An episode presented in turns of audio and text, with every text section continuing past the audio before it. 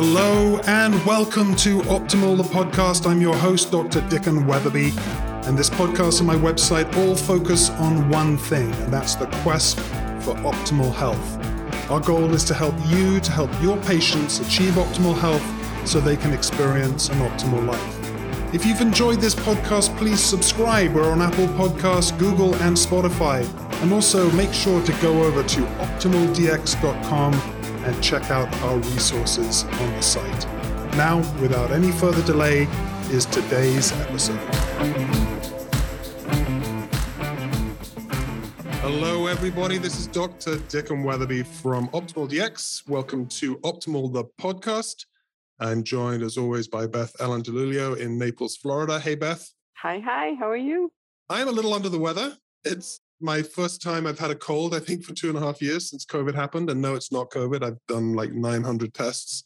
But anyway, yeah, our weather here in Bend, Oregon has been absolutely crazy. It's mid May here, and we've already had snow like five days ago. We had sub zero temperatures, not zero Fahrenheit, but sub below freezing temperatures. It's, yeah, playing havoc with my wife's garden.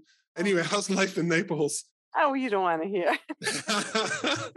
oh, we we opened the house up this morning because it was only like 70 degrees. Okay, enough. Yeah. Well, I want your orange juice, so I know. Uh, yeah. So lemonade. You should make my green lemonade. I put chlorophyll in it and stevia, lemon stevia. Ooh, maybe we should get that recipe up on the blog. That sounds good. Yeah, yeah, yeah, yeah. Willard water. Yeah, we'll put it together. Yeah, along with your chocolate chocolicious recipe, which I still I mm. love. So if you if you you go go to the blog at Optimal DX, or we put in some uh, of Beth's very cool little recipes in there. So I, I love that. Yeah. Anyway, anything new and different in your life since we last talked? on the podcast? Um, not too too much. I mean, I just I walk, I work, I sleep, I walk, I work, I sleep. ah. That's my life. I'm very content. I keep it really low key and you know, cool. go out for fresh produce when I have to. So. Awesome. Well, I'll tell you something that sort of caught my attention over the last few weeks is we just finished HBO's Julia, which is about Julia Childs. I don't know if you've mm-hmm. seen that show. Mm-hmm. And we were watching that and just kind of got really kind of interested in this whole concept of food. And I think Americans have a problem with food. Mm-hmm. And mm-hmm. I think we've made food a bad thing. And I think it really upsets me because I love food. I love eating and I like, you know, everything in moderation, including moderation itself. But it kind of really got me into thinking about this concept of food is part of community. Mm-hmm. And having grown up in Europe, in, in England, and the Sunday lunch was a big deal for us when we were growing up. And you know, my mom would cook a roast, or we'd go over to someone's house. And it would be a, a really about community breaking of bread. And I know that you, as Italian, have a concept of that. And the Italians are just like you know, and the French. So it really got me thinking about how I I, I, I kind of miss that. I miss the concept of making real food. And we ended up watching um, the other show called Julia and Julie, which is this woman who writes this blog about, and she cooks every single recipe from Julia Child's amazing Mastering the Art of French Cooking. Anyway, it just got me thinking about food and kind of feeling a little sad about how we approach food in this country. I say disordered eating, right? I said eating disorder, but really we have disordered eating. we don't. Yeah, and it's it's sort of meals.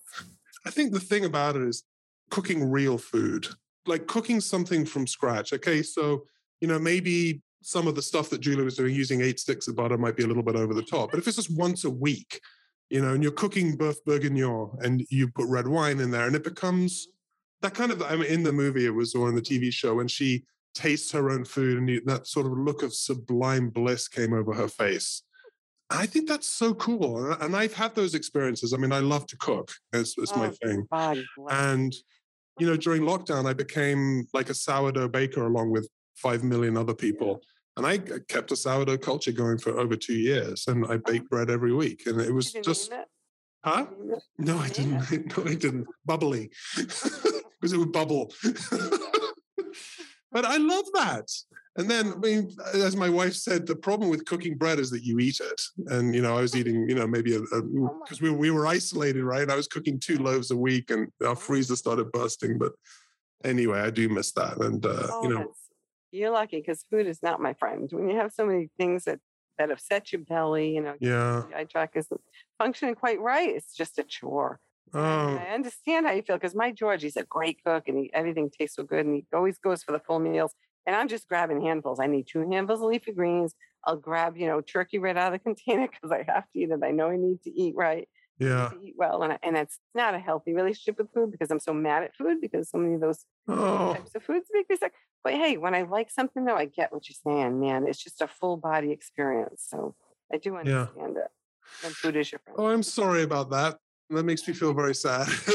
born that way. I don't oh, believe me. We work things out. well, I was also watching last night. I don't know if you know the actor Stanley Tucci.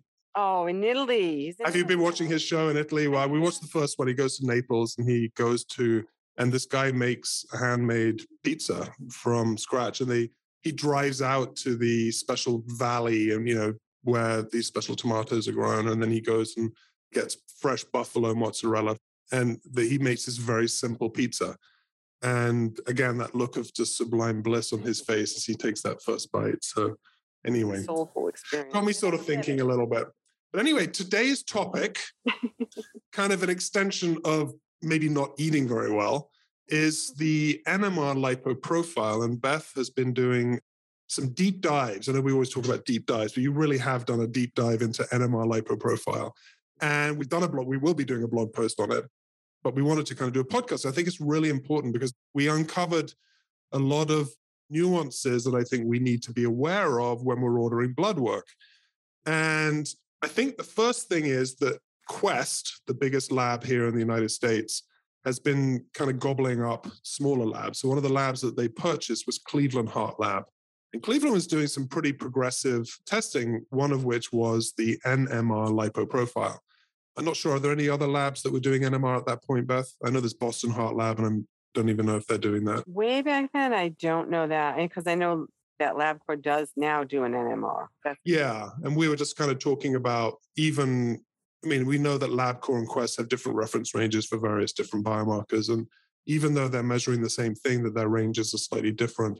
But I think that Quest is probably the big player in, in this whole NMR lipo profile. So what we wanted to do is kind of go through, talk about what the NMR lipo profile is, what you can measure in it, why you would measure it. And then we're going to throw a little monkey wrench in here by talking mm-hmm. about something called the cardio IQ test, which is also something that Quest puts out. And that is using a methodology called the ion mobility. And Beth will talk a little bit about that. And then we will finish off, or maybe in the middle of this, we will talk about a biomarker that we came across and we were scratching our heads about, which is SD, S is in Sam, D is in dog, LDL. And so we found this molecule called SDLDL, and then we found another one called SDLDL C. And we were like, are these the same things? So anyway, I'm going to let you mm-hmm. kind of talk a little bit about that. But hopefully, we're going to dive into NMR lipoprofile stuff, and hopefully, this is going to be helpful for you to not only identify what tests to run, we're not going to go over ranges because a lot of the ranges, they do a pretty good job, I think, on Quest talking about, mm-hmm. you know, what the goal is, what the moderate risk is, and what the high risk is. So I don't think that we might have different nuances here from sort of this kind of optimal range concept. But in my sense, Beth, is that the reference ranges, they do a pretty good job with those in terms of yeah, providing not much. yeah, they, it's not it's not like you're normal or you're not normal. It's like there is a spectrum. Anything else you want to add before we jump in? No, I wanted to interject someplace, and I don't know if this will be basic for some folks, but it's a nice reminder. But I, I like to go with the concept of LDL buses and HDL taxis, just for a little quick overview. Yeah, I love it. The, right. So the LDL is a lipoprotein, and, and a big LDL bus can carry and protect a lot of cholesterol. Whereas a small little, I call them teen drivers, and lots of little LDL cars can be much more damaging on the road and they're more apt to crash and they're more apt to get oxidized. So the LDL bus is a big fluffy bus and the LDL little car is a little teen driver that can wreak havoc. Right. And then the HDL taxi, you want a big taxi that can pick up a lot of cholesterol and bring it back to the liver or back to the airport mm. to, to process it. So that little like think of an LDL as a bus and you want it big and the LDL taxi, same thing. You want to have a big taxi to bring a lot of cholesterol back for processing. And oh, it's a great analogy. Yeah, it's a yeah, good way of thinking. You don't want a lot of little LDLs. They're like those teen drivers that wreak havoc and cause oxidation and accidents and all kinds of things. They get attacked by free radicals and cause damage. So we want a big LDL bus and not a, a lot of small LDL teen drivers. yeah, I mean, I think another way, I mean, I've heard a similar analogy, and it's sort of talking about why the current way that we look at total cholesterol, LDL, and HDL as these sort of major markers that drive treatment decisions by physicians. Oh, your, your total cholesterol and your LDL are way high. Let's put you on statins someone used a more of a military analogy. He said, Imagine if you were World War II, you're on the coast of England, and you send a plane up and you see that the armies are invading. And mm-hmm. you say to the pilot, I want you to count how many boats are coming over. Mm-hmm. So he comes back and says, There are 13 boats. He said, Oh, that's not that many. What he didn't fail to tell you is there are 13 aircraft carriers that have got 10,000 troops Big in each boat. one. These were little, tiny little sailboats. So, really, just knowing the number of these things is really not that helpful. So, the purpose behind what we're talking about today is yes, I think every panel that you're running has these biomarkers that are total cholesterol, HDL, LDL. Now we've got the LDL, HDL ratios, we've got the, the cholesterol, HDL ratios, we've got triglyceride. So, there's a little nuances that we can do. But this is kind of diving deeper. So, let's kick off here with what does NMR stand for?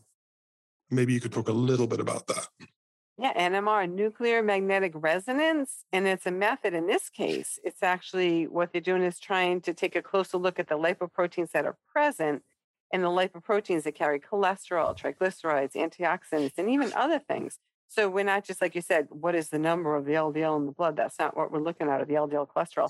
We're actually diving a little deeper to see what the size of the LDL particle is what is it carrying? Mm-hmm. So, with this method, this NMR nuclear magnetic resonance, it's literally a lab method, but they want to go further in to find out the size, the density, and the particle number of the different lipoprotein classes. So, they're still going to look at L- VLDL, LDL, and even intermediate density lipoprotein and HDL. But within those classes, they can tell us the size and the number. And then what does that mean if I can jump right in now if you want me to. Well, let's kind of like take this taxi analogy or, or, the bus analogy that you were talking about, right? So we're looking at size. So this LDL, VLDL, IDL, and HDL molecule, what is its size? Is it big? Is it intermediate or is it small? And then looking at what its density is, how dense, how dense, pretty, how densely packed that particular molecule is. So again, our military concept is you've got a boat that could carry 10 people, but it's actually packed with 25 people. Mm. That's a fairly densely packed boat. Mm-hmm. And then also the particle numbers, how many how many actual particles are carried in that? That's like that concept of like, oh, there's 13 boats. Well, actually, it's 13 aircraft carriers that can carry 10,000 troops. So it really is giving you that sort of quantitative measurement. I think that's super important. So now let's go into the subclasses because I think, and I, so bear with us while we kind of go through a lot of anachronisms. But I think this is very important to get a sense of density, particle size, particle numbers in terms of these various different subclasses. Okay. All right. So first, so they do to start with the VLDL. So that's a very low density lipoprotein. And for VLDL, you want smaller VLDLs. Right. Because the larger VLDLs, in this particular test, they classify it as VLDL1. But VLDL1 is larger, it's higher in triglycerides, it's the VLDL that gets converted to the small, dense lipoprotein LDL, excuse me. Which we'll talk about later. we'll talk about later. At SDLDL. Yeah. And the, um, the larger VLDLs are associated with insulin resistance. Mm-hmm. So you want the big guys for the VLDL happen to be the bad guys. And then mm. you want the smaller VLDL. That's VLDL2. So that's a smaller VLDL and it's actually lower in triglycerides. Okay, interesting. So VLDL, okay. we want smaller VLDLs. So that's interesting. So VLDL as a particle or as a molecule carries a lot of triglycerides. So obviously you don't want to have a lot of triglycerides moving around your your blood on that mm-hmm, respect. Mm-hmm. All right. So then we've got low density lipoproteins in which there are four subclasses. So we have that again they're classified as L- VLDL1, VLDL2, LDL. and now we're in LDL, be LDL1, 2, 3, and 4. So LDL1 are what they call large buoyant particles. LDL2 is their intermediate. And then we have this classification of this thing that we said that we'd talk about, which is SDLDL. So talk a little bit about LDL3 and LDL4. Mm-hmm. Yeah, LDL3 and LDL4 are both small, dense particles, right? Again, we're not even talking about the cholesterol content. And that's where I think people get somewhat confused mm. because the SD, LDL cholesterol content is another thing. Right now, we're talking about the actual particle, the carrier. So the small, dense LDL particle is 18 to 20.5 nanometers, and it's part of what they call the pattern B phenotype, and that's the bad guy. Mm. So LDL 1 and 2, they both reflect pattern A phenotype, and that's the good one. Mm. And the small, dense particles are represent pattern B phenotype, the bad guy. So these small dense, it's interesting because the small dense LDL particles carry more triglycerides, but they carry less cholesterol. They also carry or contain fewer antioxidant nutrients, which is so important because really the bottom line when we're talking about atherosclerosis, which is really what we're always talking about, right? Yeah, yeah, absolutely. Absolutely. So it's an oxidative process. It's the oxidized LDL that ends up being a problem that can set off atherosclerosis. So these small, dense LDL particles, they're more apt to get oxidized, partly because they have fewer antioxidant nutrients on them or in mm. them. So they're prone to oxidation. They're also more prone to glycation and they have a longer circulation time. So there's more time for them to wreak havoc, right? It's like these teen drivers who are out after midnight. wreaking havoc. You know they're going to be trouble, right? Even if they haven't started trouble yet, they have a potential.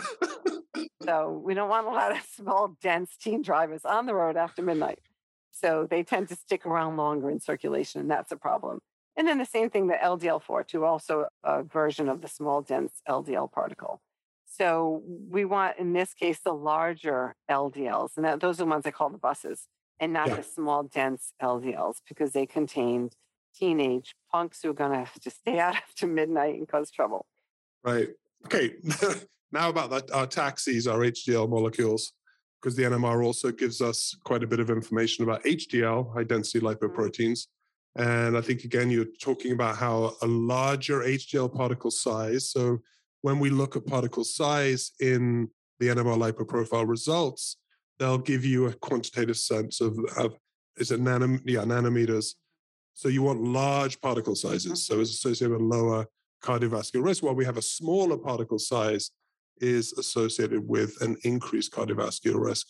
And then I not think, all HDL is good. You know, we always thought, oh, HDL is one. Yeah, absolutely. And I think Peter Attia, I know, I know I've talked about him on this podcast before. He's a medical doctor. If you if you really want to dive deep into this stuff, go over to Peter Attia's website. Anyway, he just released an email today talking about about this type of stuff and why medical science and physicians are doing us a major disservice by talking about good cholesterol and bad cholesterol. Oh, because, as you said, if you have small, dense HDL particles, that's an increased risk of cardiovascular disease. So you could have an HDL of 75, but it's full of small HDL mm-hmm. particles that are not serving any purpose for us at all. Um, I think the oxidation too. I love to really remind people, right, that the small dense LDLs, the SDLDLs, can get oxidized, and that's really the trigger for atherosclerosis. And I always say, well, what's the opposite of oxidation? Antioxidants to me, it always boils down to nutrition, as you know. So all we get all this minutia. Sometimes we can't see the forest for the trees, and I still say that the bottom line is there's going to be a lack of dietary antioxidants, and of course, endogenous antioxidants that contribute to cardiovascular disease. And mm. now we know with this little this clue about the SDLDL, if they're around, they're apt to get oxidized and really wreak havoc. So again, it comes back to antioxidants are so important right. in this process. Yeah. Another question could be where do we purchase this for our patients? Quest obviously is the main provider, but as Beth mentioned, LabCorp also does the NMR lipoprotein. Funnily enough, Ulta Lab Test, which is a wholesaler for Quest, they don't have this on their menu, and I'm not sure why. And but they have this other one called the Cardio IQ, which we'll get to later. And then I think you also said that Direct Labs doesn't have the NMR lipoprotein subproduction. The NMR, I did. Yeah. Called, I chatted. Yeah. I, that's too bad. So they do the ion mobility instead, which is kind of interesting because from what I can dig up, it's the the only FDA approved test. Interesting. NMR. And then yeah. the Cardio IQ still even says this is not an FDA approved test. So maybe it'll get FDA approval. Yeah. Sure, but the NMR seems to be the tried and true so far. but the ion mobility maybe is coming up on the outside like Rich Strike, you know? like, Using a, a, Kentucky Derby analogy, right? That's all I Did you put any money on it? no. Wouldn't that be nice? yeah, it would be awesome. Evexia is a lab LabCorp provider, so I know that they would have LabCorp's NMR mm-hmm. lipoprotein. Mm-hmm. Also, I mean, just sort of the nomenclature that they come up with. I mean, NMR lipoprotein subfractionation. I know there's other terms that are thrown out, but ultimately, I think the bottom line is it goes way beyond total cholesterol testing, which is really unable to identify the majority of individuals who are developing cardiovascular disease. It's funny, I went, I have a new GP that I went to, I think it was in early January, and I didn't tell him the work that I do, and I didn't tell him my background. And I was just really curious just to talk to him. And mm-hmm. he's been a mm-hmm. 20 year uh, GP. And so we were talking about blood testing. And I said, you know, what type of blood testing would you routinely do on someone in their early 50s? And, you know, I don't have any familial history of diabetes or, or cardiovascular disease. I mean, my blood pressure is really good. I'm in great, I'm in good health. I'm a little overweight. That's okay. Um, so he said, well, you know, we'll just do a CMP, we'll do a CBC. And I said, would you do any, you know, cholesterol testing? He said, yeah, yeah, we just do the standard cholesterol testing for you. He didn't even say standard. He said, yeah, well, we'll, we'll run cholesterol tests. And I said, out of curiosity, for someone my age, do you think it would be important to do kind of some sex hormones? He goes, why would we want to do that? So I kind of left it. And then I said, well, what about doing some like deeper diving into into cholesterol? I mean, do you ever do like lipid lipoprotein subfractions? And and he looked at me, he was like, How do you know about that? And so basically he said no. And I said, Well, why not? He said, It's not going to change the way I treat. I said, How do you treat? He said, I would use statin. I was like, oh my God, this is the problem with modern medicine. And five minutes later, you know, he kicked me out after five minutes, right? So no, you only have to Google you. If he Googled you, he'd have known who he has. Well, maybe, maybe not. but anyway, so basically, I think the point being is yes, we measure total cholesterol, you know, something that we report on in, in the software. We have a lipid lipid reporting that we do. Mm-hmm. And I think that the point being is if some of those scoring that we do, which sort of risk scoring, goes really high. I think this is an opportunity then to kind of go into this deeper understanding of we're not even talking about LP little a or ApoA and ApoB and the ratios between those. If you're interested in that kind of stuff, go over to the blog. We've got some good articles on mm-hmm. that. We're really talking about this NMR stuff. So really the this subfractionation is really far superior than measuring or calculating the amount of cholesterol carried by LDL or HDL gives us a breakdown, like we said, of this particle size. So it's a really, really good, good test to run, and especially for anyone that is considered at high risk. And I would almost say it's cheap enough now. We were just looking at some of the pricing on some of the websites. Like for mm. out of pocket for 150 bucks, wouldn't you want to know kind of this type of information, even just to get a baseline? So anyone in their mid 40s or above. Anyway, I think it's a, a great little test. And that's the direct access. And unfortunately, and I am from Rhode Island, they still don't allow direct access testing, unfortunately. In Rhode Island? So, yeah, New York. Yeah. New York is. Yeah, New York is one of the worst. Yeah, one of the worst. Yeah, it's too bad though, because then the doctors probably won't order it. They don't know if it's going to get covered by insurance, and it can be expensive if they actually charge you directly. But most states, you can do this direct access testing, and I think it's well, well worth it. I always paid for my own blood work out of pocket. Right, right. A full panel as practitioners, we can get really good pricing. I mean, if it's from mm-hmm. Evexia or Ulta or Direct Labs or any of these other companies, Life Extensions mm-hmm. as well. Yeah, pretty cool. So let's talk a little bit about small dense LDL particles. This is something that is measured called SDLDL, especially used for uncovering coronary artery disease. We kind of kind of came across this other molecule called SDLDLC. So maybe you could talk a little bit about the difference between those two particular molecules.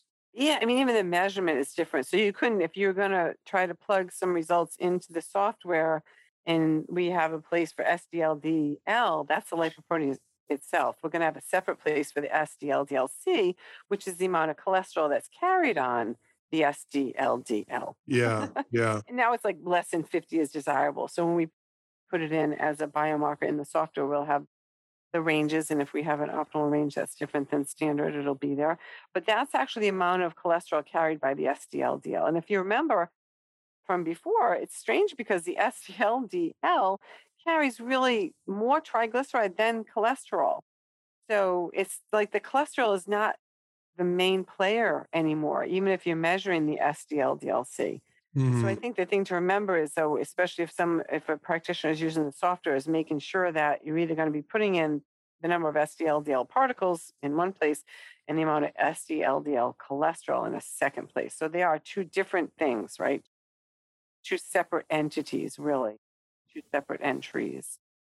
And again, to remember, because native LDL or uh, cholesterol itself, right? There's only one molecule of cholesterol. It always bothers me when they say good and bad. Like this cholesterol, it just takes either the bus or the taxi, right?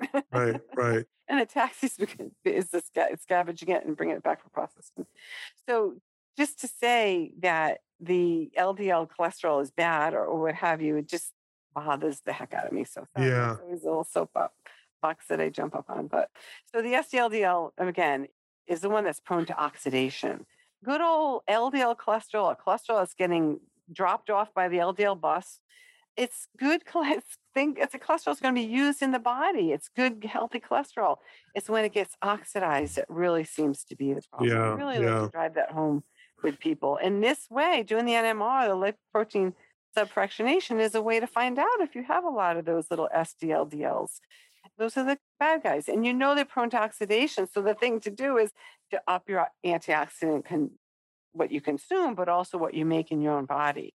So, and I have to say, I did come across information that interestingly enough, the statins do, for some reason, statins also work as act as antioxidants. Mm. And the statins might actually lower the SD LDL level. Mm. So they might work, but why not do it naturally in a way that your body needs anyway, with healthy food and plenty of antioxidants and precursors to your own endogenous antioxidants? To me, that should always be the first route. And if you do have familial hyperlipidemia and you do have to have a medication, that's really what the statins were meant for.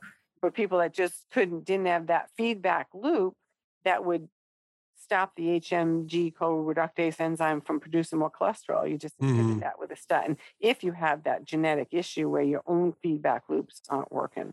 But it was, I did find that the statins might lower that SDL. That's interesting. Level. Yeah. I just rather do it naturally. You know, yeah. You know, statins obviously we know can have some serious side effects, and for some people can be deadly. And there is a set of people that cannot take statins; it would be fatal for them. So, a good thing to ask ourselves is like, when would you want to run NMR lipoprofile? You, you spoke a very important one. If there's a familial history of hyperlipidemia, you know that you have a parent that has died of cardiovascular disease, uh, it's a no-brainer. You've got to get this done. Also, if there is an established cardiovascular disease for monitoring and making sure that treatment, be it natural or if you're taking statins, that it's working for you. I think the other one too is something that you mentioned, which is insulin resistance, and that's obviously tied. We, we now know that diabetes is so closely tied in with cardiovascular disease. It's almost like a mm-hmm. triad together. But anyone on that sort of pre-diabetic road or the road to diabetes should definitely be getting this. Anyone with hypertension, I think, too, because that puts you at a, at a higher risk for, for having a stroke or an myocardial infarction. And then metabolic syndrome. These are all things that we do report on in the software. And the things that we report on in the software are trending towards. So we don't want to wait until you've got metabolic syndrome or wait until you've got established cardiovascular disease or wait until you've got diabetes which is oftentimes the approach of medical doctors because they don't have a way to deal with this before it's happening. So this someone's gr- heading for the cliff, right? If somebody's running yeah. towards the cliff. yeah, what would you do? You you would like shout at them and you would try and stop them from running off, rather than like as they're flying off the cliff, giving them a, a potentially leaky parachute. parachute, yeah. yeah. yeah. Anyone that's got, I would say, probably an L, an LDL, classic LDL that's maybe over, I don't know, 200 or something, I think will probably be a good marker. Or if they've got these other traditional cardiovascular risks, and we know one of the things I do go over in my training program is I think sort of the 16 independent risk factors for cardiovascular disease, because it's not just cholesterol, it's a lot of other biomarkers that can give us really, really good information homocysteine, fibrinogen, high sensitivity C reactive protein, vitamin D, testosterone, iron levels too can be a contributing factor. So these would all be, reasons to actually run this test in the first place. Mm-hmm. Like we said, commercial labs such as Quest Diagnostics, they have the, the Cleveland Heart Lab is a lab that they purchased. And whether they're actually merging that test into being a Quest test or whether they're keeping the branding as Cleveland, I'm not sure. LabCorp does the lipo profile. Both of these companies, Quest and LabCorp, these they are offering what is known as the NMR lipoprotein subfractionation, as do some of the direct access lab services that we could potentially use with our clients. Not all, as we mentioned, Ulta Lab Tests does not, and Direct Labs does not. And I think Evexia, because they're a lab LabCorp provider, do. I wanted to finish off here with just some very quick interpretive stuff because, and then we'll, we'll jump into the, the cardio ion or the cardio IQ as sort of a, the difference between the two. So I'm going to use the word bad and good because I think in this situation it probably is classified that way. So high numbers of these on an NMR, NMR lipoprofile are bad. LDL particle number, if you have high LDL particle numbers, not good. If you have a lot of LDL small particles, not good. You have a lot of medium sized particles of LDL, probably not very good. If you have a low level of HDL large sized particles, as Beth mentioned, we want big taxis, we want big buses. So high large HDL is large taxis. If you have a low number of high density lipoprotein, large sized particles, not good. So conversely, the presence of large HDL particles is good, right? So, so that would be green. High LDL particle numbers, high small particles of LDL and high medium particles of LDL would be red, not so good. Anything else you want to mention about the interpretation? Well, that's just, yeah, again, just kind of simplify it. Large LDL good, large HDL good, large VLDL bad. Yeah, yeah. Just to, and again, it's just another way of looking at it, right? So I'm focusing on the bad and good, and you're like, yeah, just let's look at it from the other perspective. Yeah, my glass is half empty, yours is glass is half full. So, you know what? Too, I stress for people to really go back and read the original report that you get to, and because there could be nuances, and to familiarize yourself instead of just entering things into the software once we have this all set. For the software, you have to know if you've ordered your NMR or if you've ordered an ion mobility. Yeah, so we will actually probably create individual biomarkers that will have NMR. So it'll say LDL particle number parentheses NMR. So it's like really yeah, easy to know. Yeah. Idea.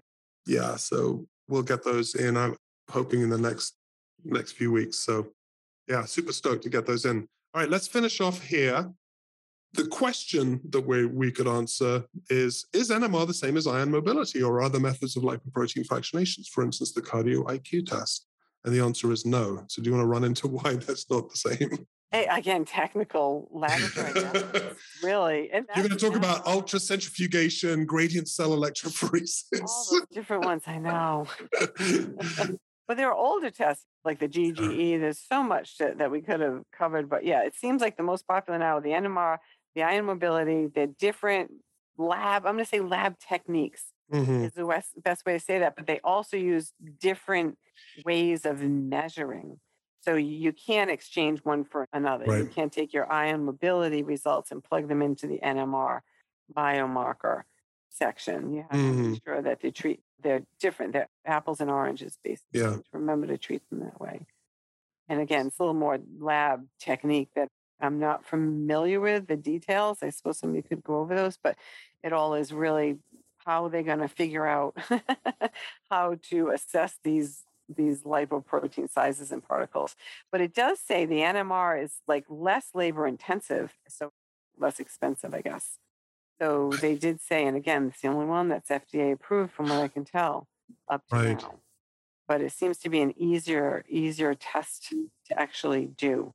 It's not as labor intensive. And also the kind of like the sub fractions that they give you, they're a lot less. I think that it boils down to just four things really: mm-hmm. LDL particle number, LDL small, LDL medium, HDL large, and then this LDL peak size, which is actually a measurement that they, and that's not done in uh, meters, it's done in angstroms, which is a mm-hmm another unit. So, and kind of when I look at the actual report itself, you're going to get your standard lipid panel, cholesterol total, HDL, triglycerides, LDL, cholesterol, HDL, cholesterol ratio, non HDL cholesterol.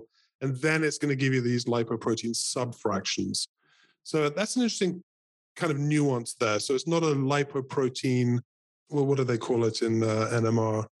I guess it's a subfraction, isn't it? So um, subfractionation. Yeah, subfractionation. It's weird because I found an older. It seemed like it was cardio IQ results, and they had a lot more information. So maybe they just boiled it down to putting into this smaller panel for the cardio IQ itself. Yeah, including everything, right? HSCRP is even in there. Yes, so they're adding the apolipoproteins, apolipoprotein B, which is you, you want that one to be low, and then lipoprotein little a, again, you want that to be low. So those are the two more atherogenic apolipoproteins. And then they give you some inflammatory markers, HSCRP, and then LPPLA2 activity, which you just wrote a couple of really good short research based articles in the blog on those two LPPLA2 and then LPPLA2 activity. So, yeah, in some ways, it, it might be the cardio IQ might be kind of like your first pass test for this. But like we said earlier, it's like the NMR lipo profile, it sounds like it's getting to be very reasonable. I mean, I think 148 bucks was what we saw for very basic. So why not get this NMR lipo profile done on your patients and really help them kind of understand what their risk is? And like you said, there's lots and lots that we can do from a sort of alternative natural functional medicine perspective and nutritional to deal with a lot of these issues rather than just resorting to drugs if people adopt these habits too over time, they won't be going to the physician with all these problems because I think a lot of them will be resolved. Yeah, yeah. Anyway, well, that's our, our podcast for the month. So, NMR Lipo Profile. I hope you found this to be helpful. Again, Quest and LabCorp both run these tests. I think we gave some really good information about when you might want to run this. And each of the of the reports themselves, I think they do a really good job in terms of showing the ranges and also the relative risk for the results.